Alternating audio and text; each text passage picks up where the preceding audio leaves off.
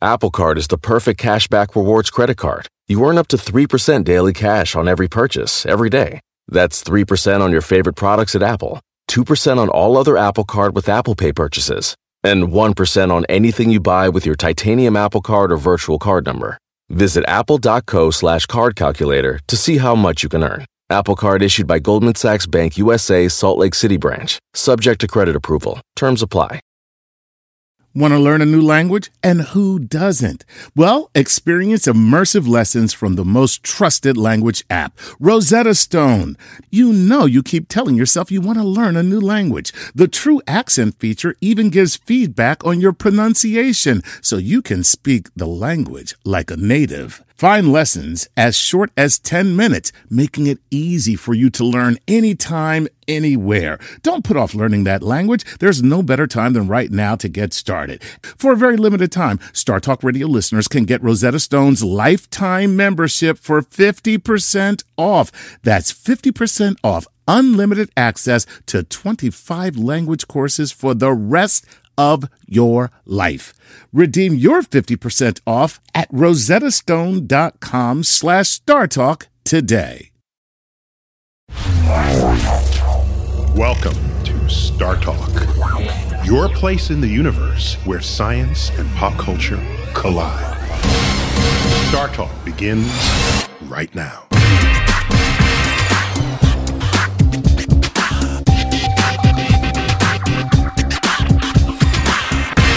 This is Star Talk Radio. I'm your host, Neil deGrasse Tyson. I'm an astrophysicist with the American Museum of Natural History, right here in New York City. Where I also serve as the director of the Hayden Planetarium. And I have with me my co-host for this program, the one, the only Eugene Mirman. Eugene, Hello, welcome Neil. back. Welcome Man. back me. We so Hi. we so tap your talents for this. Thank you, and this will not be the last. No. for sure. This would be a fun way to fire me. And you still you still on uh, uh, one of the voices in Bob's I'm still one of the voices of Bob's Burgers, also not replaced. B- Bob's Burgers. Yeah. Burger. We'll get back to burgers, Burgers. in a minute. Yeah. Today's show, by the way, is about like food and nutrition. So I combed the land. Then I found someone who actually has the title. Professor of Nutrition at New York University, Marion Nestle. Marion, welcome to Star Talk. Glad to be here. Thanks. I think. I'm, I'm, she thinks. yeah, so you'll be the judge of that later. We'll find out. First, I, I'm intrigued and impressed that there's such a thing as a professor of nutrition.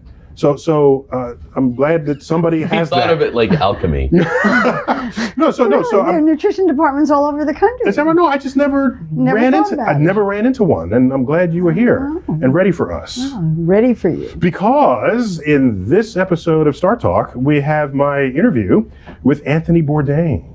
He's the famous TV chef- Travel chef writer. travel chef. In fact, I got it. You know, first he had a, a New York Times best-selling book Mm-hmm. in the year, year 2000 titled "Kitchen Confidential: Adventures in the Culinary Underbelly." Best-selling book. All Which right. I understand is a very accurate account. Excellent, excellent. So he's been around a while, and he had a long-standing Travel Channel show called, of course, No Reservations. And he's moving from the Travel Channel to CNN, Yeah. And he's going to do a show, uh, Cuisines of the World. Yeah. So I just chatted with him about what made him tick, what got him interested in food. In particular, what intrigues me, and we'll get back to you on this in a minute, is just how cuisine can be so different around the world. What some people think is nasty, other people think is extraordinary.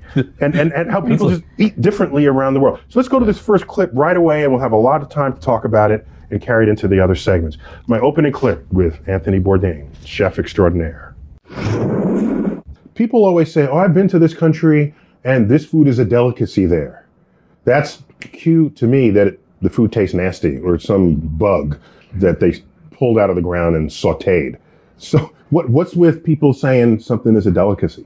Well, it's rare or expensive. You know, it's valued more than, you know, the way we look at uh, shrimp or lobster or truffles as the good stuff.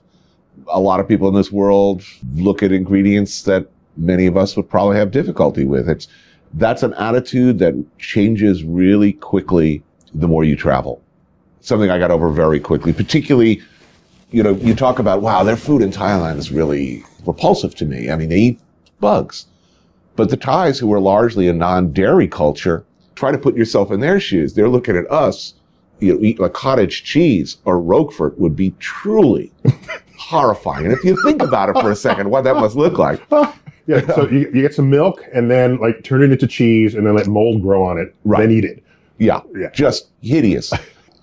I, I got over sort of uh, using words like bizarre a long time ago when looking at how other people eat around the world. But what I do find interesting though is you go from one country to the next, and one of the simplest measures of this is what is the assortment of flavors that they infuse in their potato chips that they're selling, Yeah.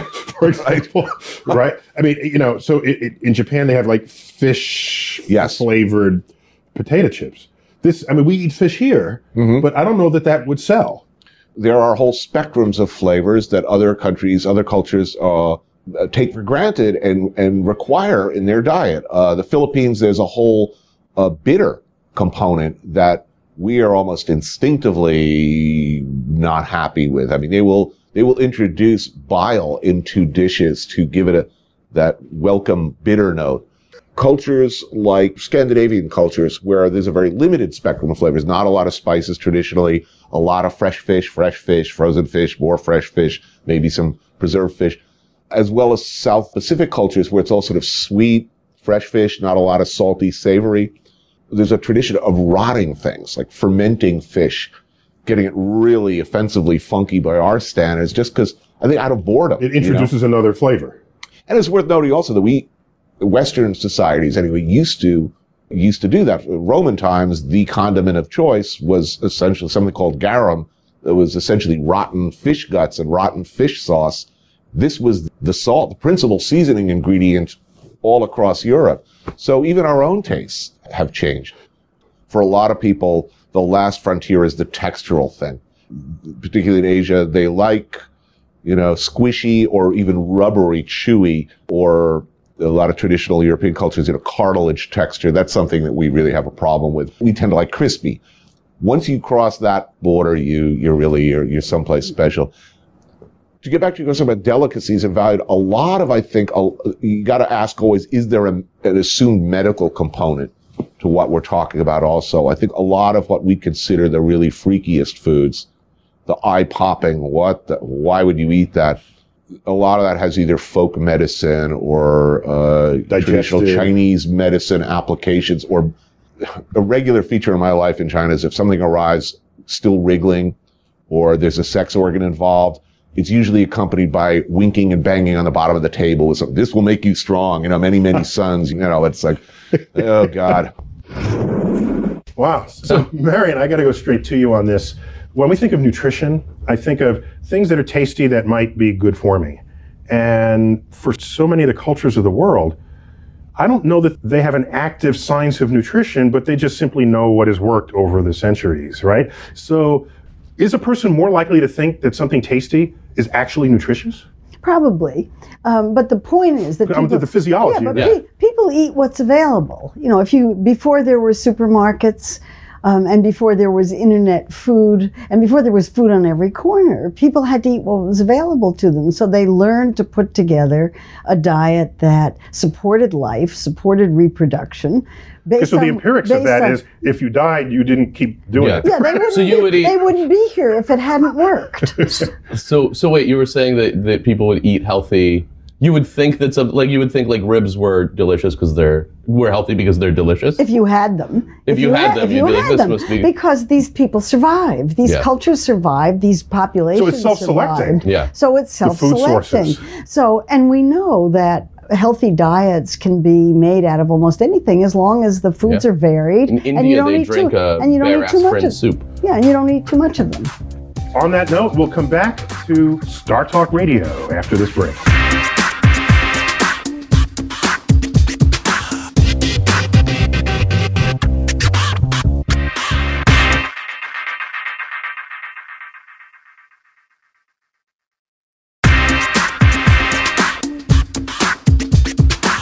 We're back on Star Talk Radio, and I've got Eugene Mirman, Hello. and this show is about nutrition. So, professor of nutrition here, Marion Nestle. Marion, thanks for being on Star Talk. Pleasure. Coming up from New York University. And in fact, you have a book just was published, Why Calories Count from science to politics. How about That's that? awesome. Because calories do count. They do. So here we are talking about nutrition all around the world. And so here are people eating local foods. Mm-hmm. They're not thinking, does it have vitamin C? Does it have vitamin A? But if someone gets sick or the tribe doesn't continue, presumably they figured out that that diet wasn't good. Mm-hmm. And so over the generations, an emergent diet comes that happens to work out. Mm-hmm.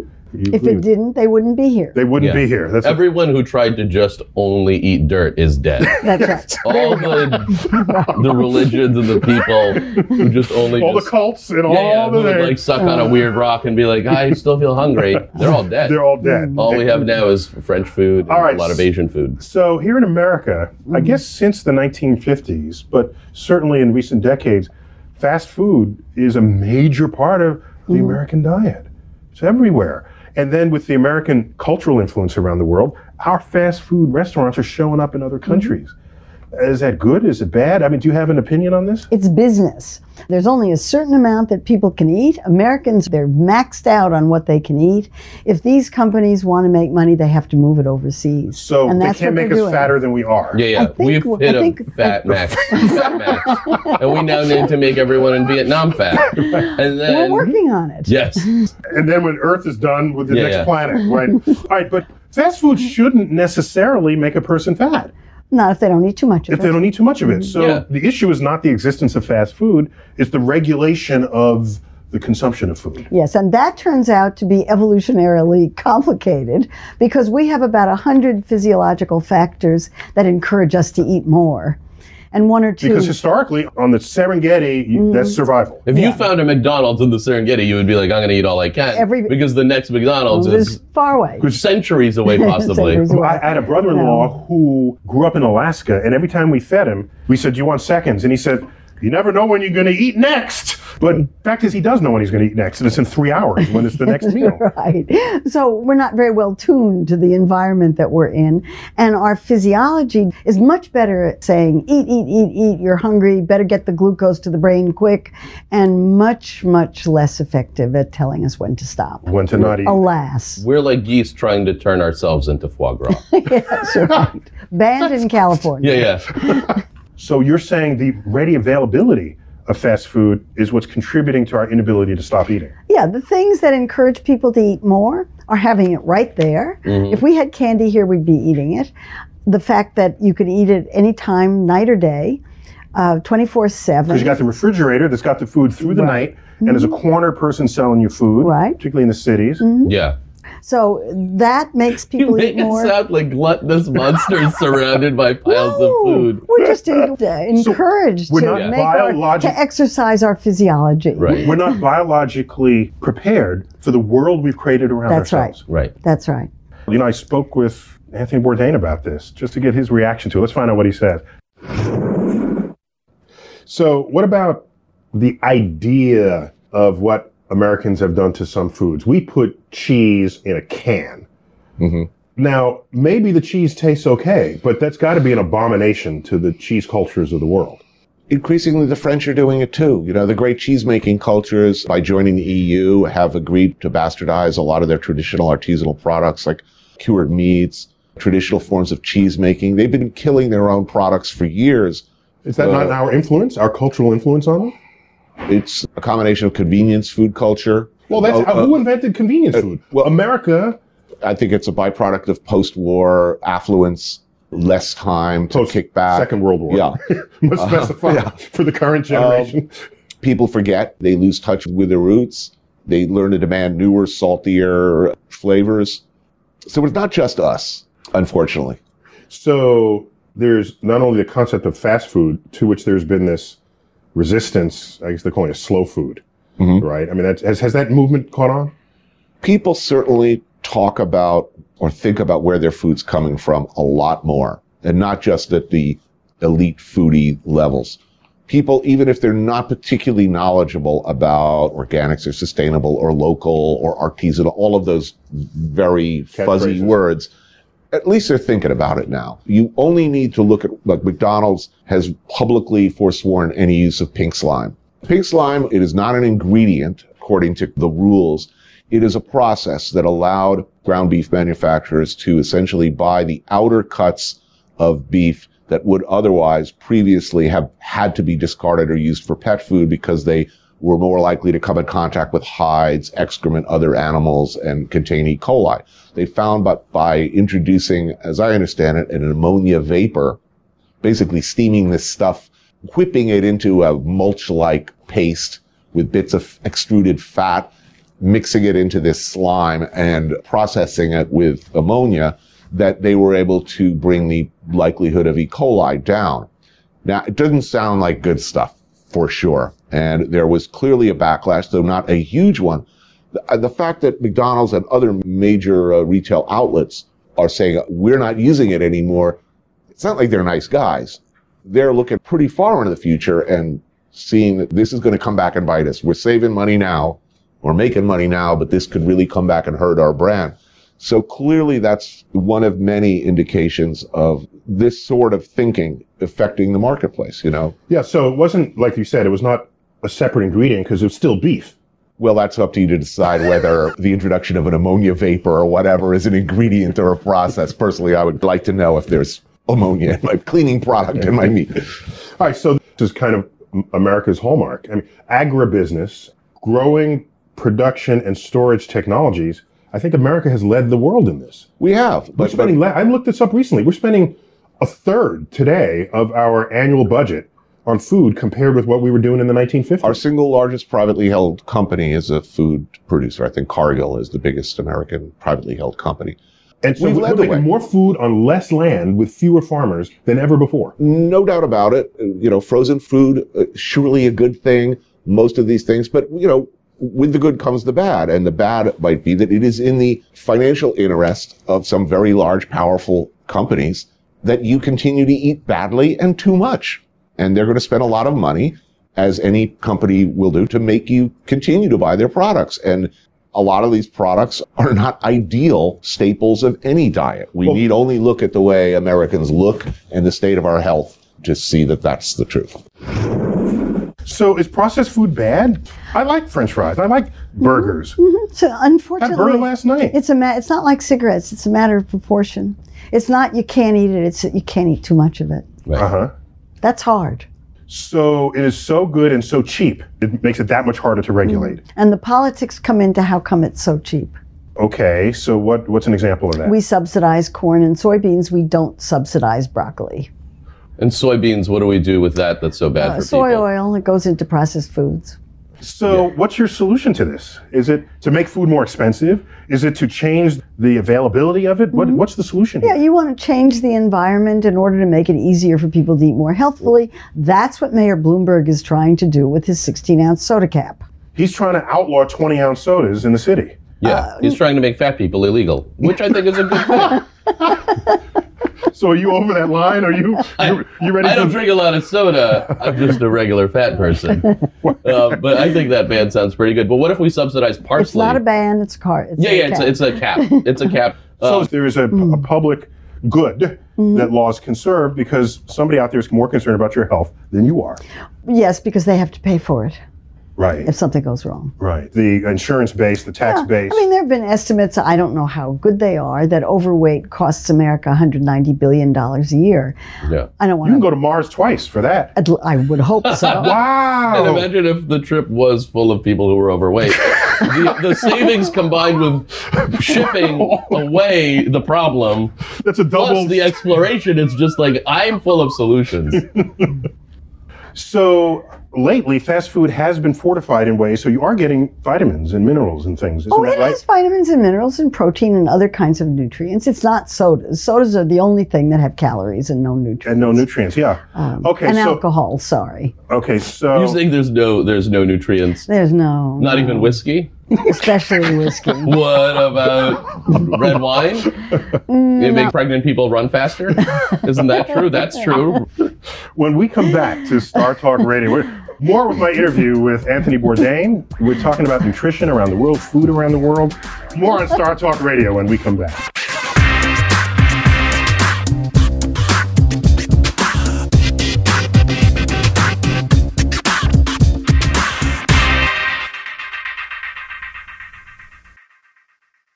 Whether you're a family vacation traveler, business tripper, or long weekend adventurer, Choice Hotels has a stay for any you. And that's good because there are a lot of me's. Choice Hotels has over 7,400 locations and 22 brands, including Comfort Hotels, Radisson Hotels, and Cambria Hotels. Get the best value for your money when you book with Choice Hotels. Cambria Hotels feature locally inspired hotel bars with specialty cocktails and downtown locations in the center of it all. Hey, that's me. Radisson Hotels have flexible workspaces to get the most of your business travel and on site restaurants. That's me too. And at Comfort Hotels, you'll enjoy free hot breakfast with fresh waffles, great pools for the entire family, and spacious rooms. Hey, that's me too. I guess I'm just going to have to stay at all of them. Choice Hotels has a stay for any you. Book direct at choicehotels.com, where travel comes true.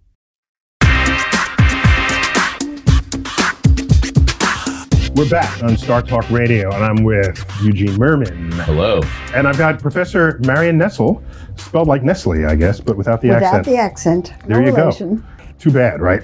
Yes. She's professor of nutrition at New York University. She's thought a lot about a lot about this, and not only nutrition in general, but the role of food and its impact on culture and politics. In fact, you've got a book out called "Why Calories Count: From Science to Politics." Excellent title. Check it out. So, what's interesting is different regions of the world have different diets, and you can look at how long those people live. And say, hey, maybe something's going on in their culture that's not going on in my culture. They've talked about the Mediterranean diet, that is high in, I guess, olive oils and things. There's the Japanese, uh, broadly the Asian diet, which is very low fat, uh, high carbs. Uh, let's hear what Anthony Bourdain had to say about it. Then we come back and get some of the science of why that may or may not be true. Let's check it out. Tell me about these diets. We call them diets, but it's just the mainstay culinary offerings in, in various parts of the world. There's a lot spoken of the Mediterranean diet or the Japanese diet. Yep. And they live a long time. Heart disease is low. From your life experience, is all that true? No doubt about it. I mean, you, you go to Crete, for instance. I guess we know it's true, but Look, if you're, if are we you're going to credit the food or because there's no stress or because uh, how big a factor is the food? I'm guessing there's, you know, you're a Vietnamese rice farmer. There's, you're working hard. You're you know. working. Well- you are working hard, and there's there's stress in your life, uh, especially if you've been through three or four wars in the Yes. last 30 years. Yes, all right. Uh, I don't think that's it. I think clearly the ratio in much of the world, the ratio of, you know, I'm a confirmed carnivore, but clearly there's something to be said for cultures where the ratio of meat, of protein to uh, to fresh vegetables uh, is completely different. Ours is Opposite. distorted. Um, much of the cultures we're talking about, they use meat or bone or or protein almost as a flavoring ingredient, very carefully. It's much more valued. a condiment. Um, You have delicious, for the most part, vegetables, uh, st- generally a filler like starch, like whether it's rice or cassava or, or potato, wherever it is. Clearly, it has an impact on, on, on, you know, what your body looks like and, and how long you're going to live. You know, no doubt about it. All right, now you're you're over six feet tall. In Japan, people hardly get that height. Mhm. So, is it a trade off between that kind of diet and whether you grow tall? Well, uh, I don't think it's a trade-off we make anymore because they're getting taller and bigger. There's no doubt about it as as they become fonder of Western food and processed food. I mean, the same thing's happening there as here, uh, the bulking of, of, of the world. But I think, uh, yeah, there clearly is. I mean, one of my favorite, I, you know, I, I'm not particularly well inclined. I, as, as much as it might be good to eat more vegetables and less animal protein, I'm not particularly well inclined towards really hardcore, unwavering uh, vegans. So one of my favorite uh, statistics is that apparently vegans in non-industrialized cultures seem to do very much better than vegans in industrialized cultures. And people were trying to figure out why that was, why they're living longer and seem healthier. And apparently the insect parts and uh, uh, carcasses uh, in rice uh, much higher in non-industrial cultures. And It's left in it's left in the product. uh, yeah, so basically they're getting a lot more animal protein. Insect protein. We- We're flicking away the insects out of our vegetables. very high in, in protein bugs, by the way. People eat those for a reason.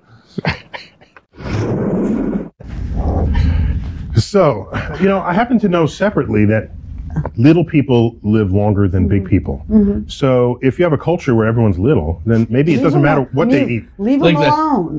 That's why babies live forever. So uh, in in in certain cultures, people are just smaller. Maybe that's the biggest driver for their longevity. Or is there much truth in these diets that? uh, uh, Oh, what can you the say? statistics all show that there are plenty of countries in the world that have much lo- better longevity than we do. And they tend to have in common that they eat more plant foods, fruits and vegetables and grains, and they don't eat as much meat and they don't eat as much junk food. And as the American fast food and soda companies. It's not just fewer calories. It's Oh, the yes. actual No, mixture of. It has a lot to do with calories. It's just harder to eat so much parsley that it's as many It's calories as a really burger. I've tried. I've tried. Really hard to get fat on parsley. you have to eat roomfuls of it. It's really tough. now, now, Buddha, last I checked, was a vegetarian, and he's generally shown as quite chubby. Chubby. Yes, but Yeah. everybody was bringing him rice offerings Yeah. all Okay. day He had a very high carb diet. Yeah. All right. That's all the day reason. long. Okay. So, so you're prepared to say that if in America, if we want to live longer, cut the meat, Uh, Cut cut the calories. Oh, cut the calories. Cut the calories. cut the calories, and change the balance of the meat and and, change the balance. Yeah. Eat more fruits and vegetables. Don't eat so much junk food. Uh, balance calories and love what you're eating. What does that do for you? That's my advice. Oh. Love what, meaning eat, find ways to make Fine. foods that aren't burgers delicious. Yeah, or just make sure that you enjoy what you Burger is enjoy the, what the you reference eat. frame I, for all I don't other even. foods. I don't even. I mean, I know. live burgers are totally Food is fine. one of great life's greatest pleasures. Yeah. You should enjoy it and not make it your enemy. Makes It me should so, be your friend, should be your friend. right? Food is your befriend friend. food. You're like Yoda. You're like befriend food. Eat it. When we come so back, much. more of my clips with Anthony Bourdain and my in studio guest, Marion Nestle, and of course, Eugene Mirman. Be right back.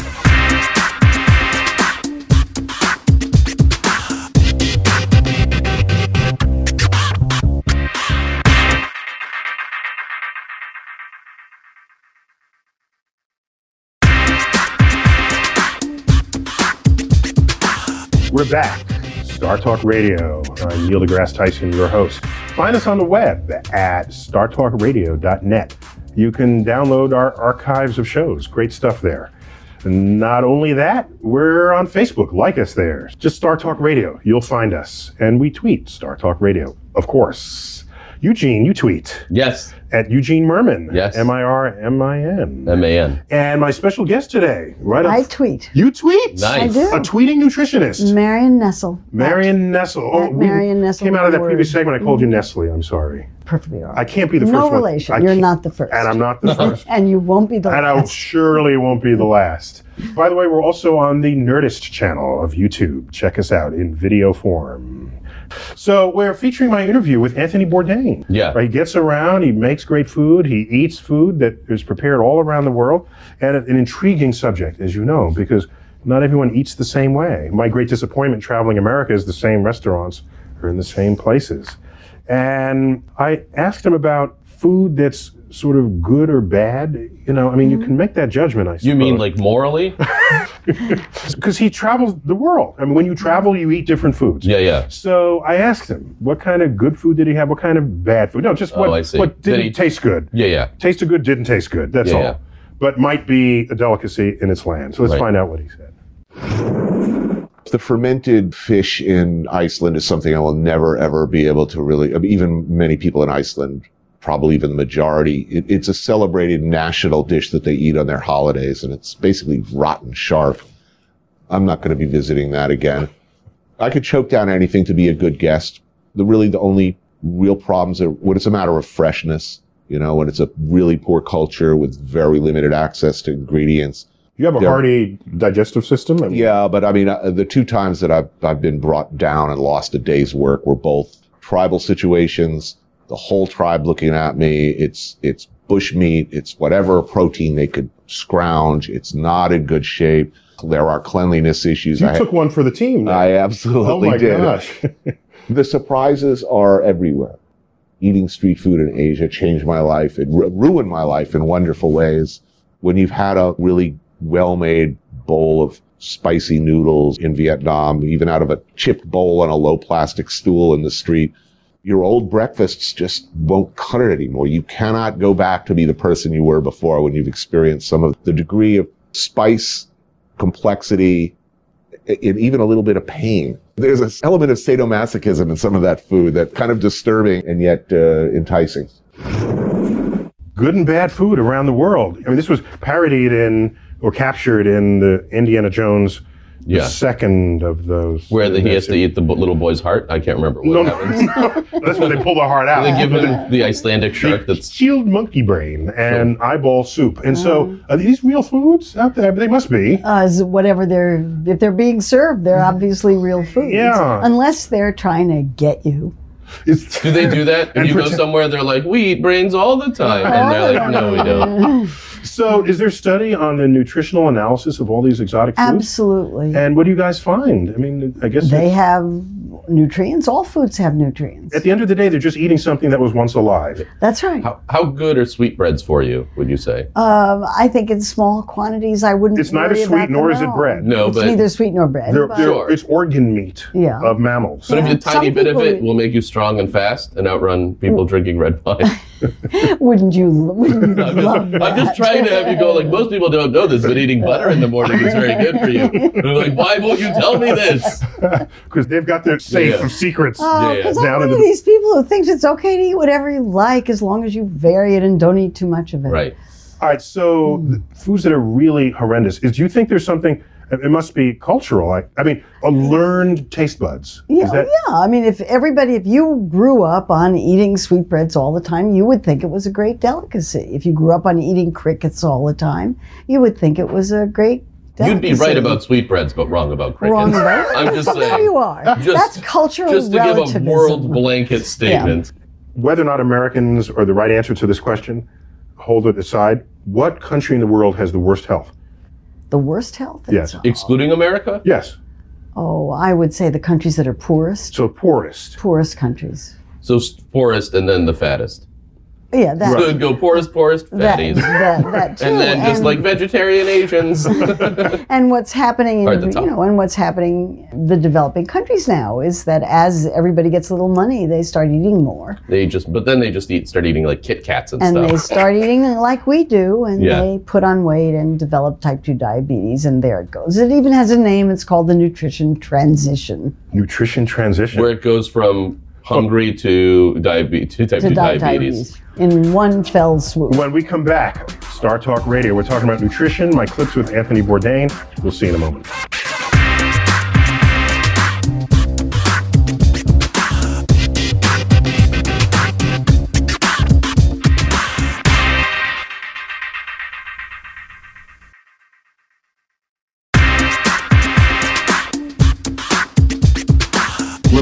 On Star Talk Radio. I'm Neil deGrasse Tyson. I got Eugene Mirman and Professor of Nutrition, Marion Nestle.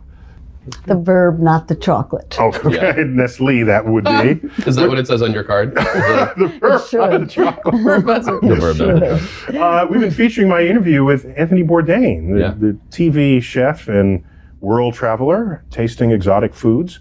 And uh, just interesting to hear how he got to where he is. Everyone's got a story. He's got a story, and the story surprised me entirely. I had no idea this was in his. I guess I could have done my homework, but I wanted Yes. it all to be fresh. Like it surprised you because you didn't Google. because I didn't Google it. No, but it was all very fresh, and, and it was a it was a, it was a delightful uh, success story. Let's let's check out what he said, what he tells us. I was an angry, uh, embittered, uh, spoiled. Uh, I was a bad kid. Where, would you grow up? Grew up in New Jersey in the suburbs, right Of across the river. No. I, I, What exit? I was Right, just very disappointed with the way that the 60s turned out. And uh, I was a bitter, self destructive, uh, drug seeking uh, kid who really had a hard time uh, finding anything to believe in. And I found a home the way that a lot of people find a home in the military. I found a home in the restaurant business. I mean, this was a, a world of absolutes that I responded to. I, I liked the science of, to me, it was a revelation working as a dishwasher. Why? Because plates went in dirty and they came out clean every time. And if I did my job of washing dishes, I got the respect of hardworking people in the kitchen. And that made me feel proud of myself in a way I never had before. Uh, I'll tell you So really that was a tr- transitional for for you? Transitional. I went from a very unhappy, self-destructive college kid, a college Your, dropout, your life to a was guy with a washing dishes. Yes, absolutely. And I live by those. The lessons I learned as a dishwasher uh, were the most important of my life. Show up on time. Have the like respect. book. Have the. Lessons I learned washing dishes. I've written that book. um, and then at age 44, I found, my, found myself uh, standing uh, broke but reasonably happy uh, next to a deep fryer at a restaurant in New York, and I. I'd written a, a, an obnoxious over testosterone account of my life that I didn't think anyone would buy, and suddenly I found myself on the bestseller list, and my life literally changed in the space of a week from a guy who never thought he'd see Saigon, much less Rome, to somebody who's now been traveling uh, for the last 10 years anywhere I want to go in the world, doing pretty much whatever I please. So, uh, not to over interpret what you just shared with me, but the fact that your life transformed at age 44, Mhm. that's extraordinary. Look at how many people give up long before then, saying, Look, I'm, I'll never make anything in my life. I'd never had health insurance. I'd never uh, owned a car. I'd never owned a home. Uh, I never paid my rent on time. I owed to IRS 10 years in back taxes. I went to sleep every night, uh, hyperventilating from fear for the, well, who's going to call first, the landlord credit card company or the, uh, you know, uh, the IRS. Uh, I had no hope of ever changing that situation. And that was good by previous year's standards. So it came as a big, big, big surprise to me to suddenly have the freedom to see this world and do the things that I'm able to do with the people I do it with. It, I think it makes me uh, grateful in a way that I, I might not be had it happened earlier. So, who would have thought food can change somebody's life that way? It's an extraordinary story. Yeah, I was the dishwasher for like a year, but I didn't realize I could do this. I have six years before I'm his age and have to have accomplished the same stuff. You got to keep But- at it. Keep working at Yeah, it. yeah. Keep- keep- You have to work on the Uh, dishwashing a little I know. bit I feel like I learned a lot, but not quite as much. So, Marion, I think most people who care about their health have either only a pseudoscientific understanding of nutrition or no understanding at all. So, uh, you you've got to be disappointed. Present With, company excluded. you've got to be disappointed with the state of knowledge out there No, I'm disappointed with the state of science and knowledge in general. in general. Oh, yeah, Um, yeah. It's just one aspect of it all. Well, it's an aspect that hits people personally. We put food in our bodies, and that makes it extremely personal. and it's some combination of protein, carbohydrates, fat. Yeah, I mean, nutrition's complicated. There are probably 50 different components in food that we need in order to survive, and it's hard to keep them track and to keep track of them, and you don't know what's in food. Can I live off of any one of them if I want to just go all no, no, protein? no, no, no, variety, variety, variety. You couldn't live is off of big just Diet. Coke. It would be very difficult. For how long do you think if you just drank Diet Coke would you Uh, live? let's like, see, like that- two months, a year, Uh, actually, it's months. probably very close to 70 days. seventy days, 70 just Diet. Coke. Yeah, if you Well, it has no calorie if you, sources. it has no calories and no nutrients, so it's just like oh wa- yeah. so you'd also have to eat bugs. so it's the equivalent of water. And there have been studies, the Irish hunger strikers, for example. Um, you know, they they were very carefully studied, and on average, they lived about seventy days once they decided not to eat anymore. Wow. Okay, so the Diet Coke experiment, proxied with water, would do that. Yeah, and if they ate something, then they would have lived longer. Right, right, right. You know. We got to wrap up this hour. It's been uh, it's been an awesome conversation about food and diet. You've been listening to Star Talk Radio, and I've had Eugene Mirman. You've seen him and heard him before, and of course, uh, Professor Marion Nestle. Uh, thanks for being on Star Talk Radio. A Oh my pleasure. gosh, and contributing to the information surrounding my interview with Anthony Bourdain. I'm Neil deGrasse Tyson, your host. You've been listening to Star Talk Radio, a show brought to you in part by a grant from the National Science Foundation. And as always, I bid you to keep looking up.